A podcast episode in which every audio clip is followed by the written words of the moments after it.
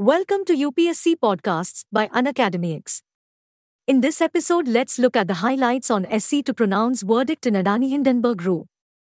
A plea seeks SIT to probe Hindenburg allegations. The petitioner says the SC appointed panel includes the chairman of a firm providing energy to Adani facilities and a jurist who had represented the Adani Group in 2006. This topic is part of GS Paper 2, Judiciary. The news.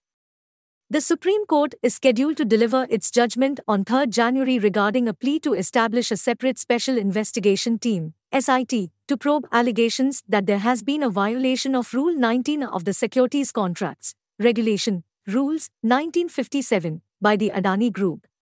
The petition was filed by Anamika Jaiswal, represented by Advocate Prashant Bhushan, who argued that the earlier committee, led by Justice A.M. Sapre, had a conflict of interest in investigating the matter.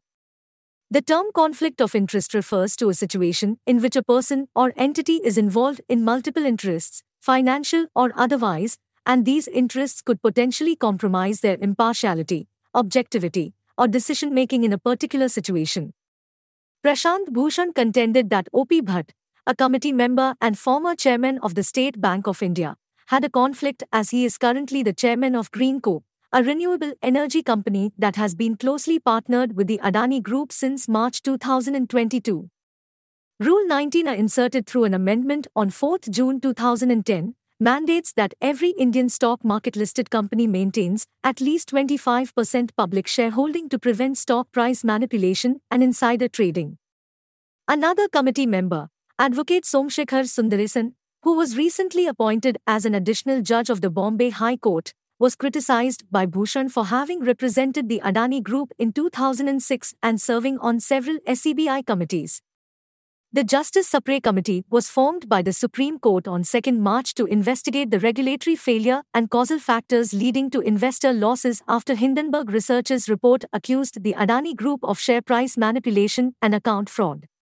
Prashant Bhushan brought attention to foreign media reports from the Organized Crime and Corruption Reporting Project, OCCRP, alleging stock manipulation and accounting fraud by the Adani Group. An investigation by OCCRP, reported on 31 August, revealed that two Mauritius based funds, EIFF and EMRF, traded large volumes of Adani Group shares between 2013 and 2018.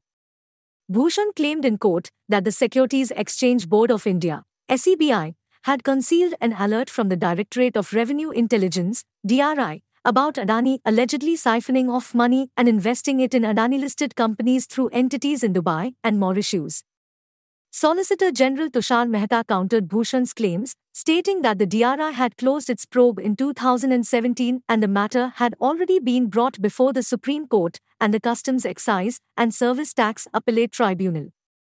Bhushan highlighted a letter from the DRI to the then SEBI chairperson on 31 January 2014, alerting about potential stock market manipulation by the Adani Group through overvaluation in the import of power equipment from a subsidiary based in the United Arab Emirates. Thanks for tuning into Unacademy. For free access to daily current affairs and bite sized lessons on all UPSC topics, download the Unacademy app now.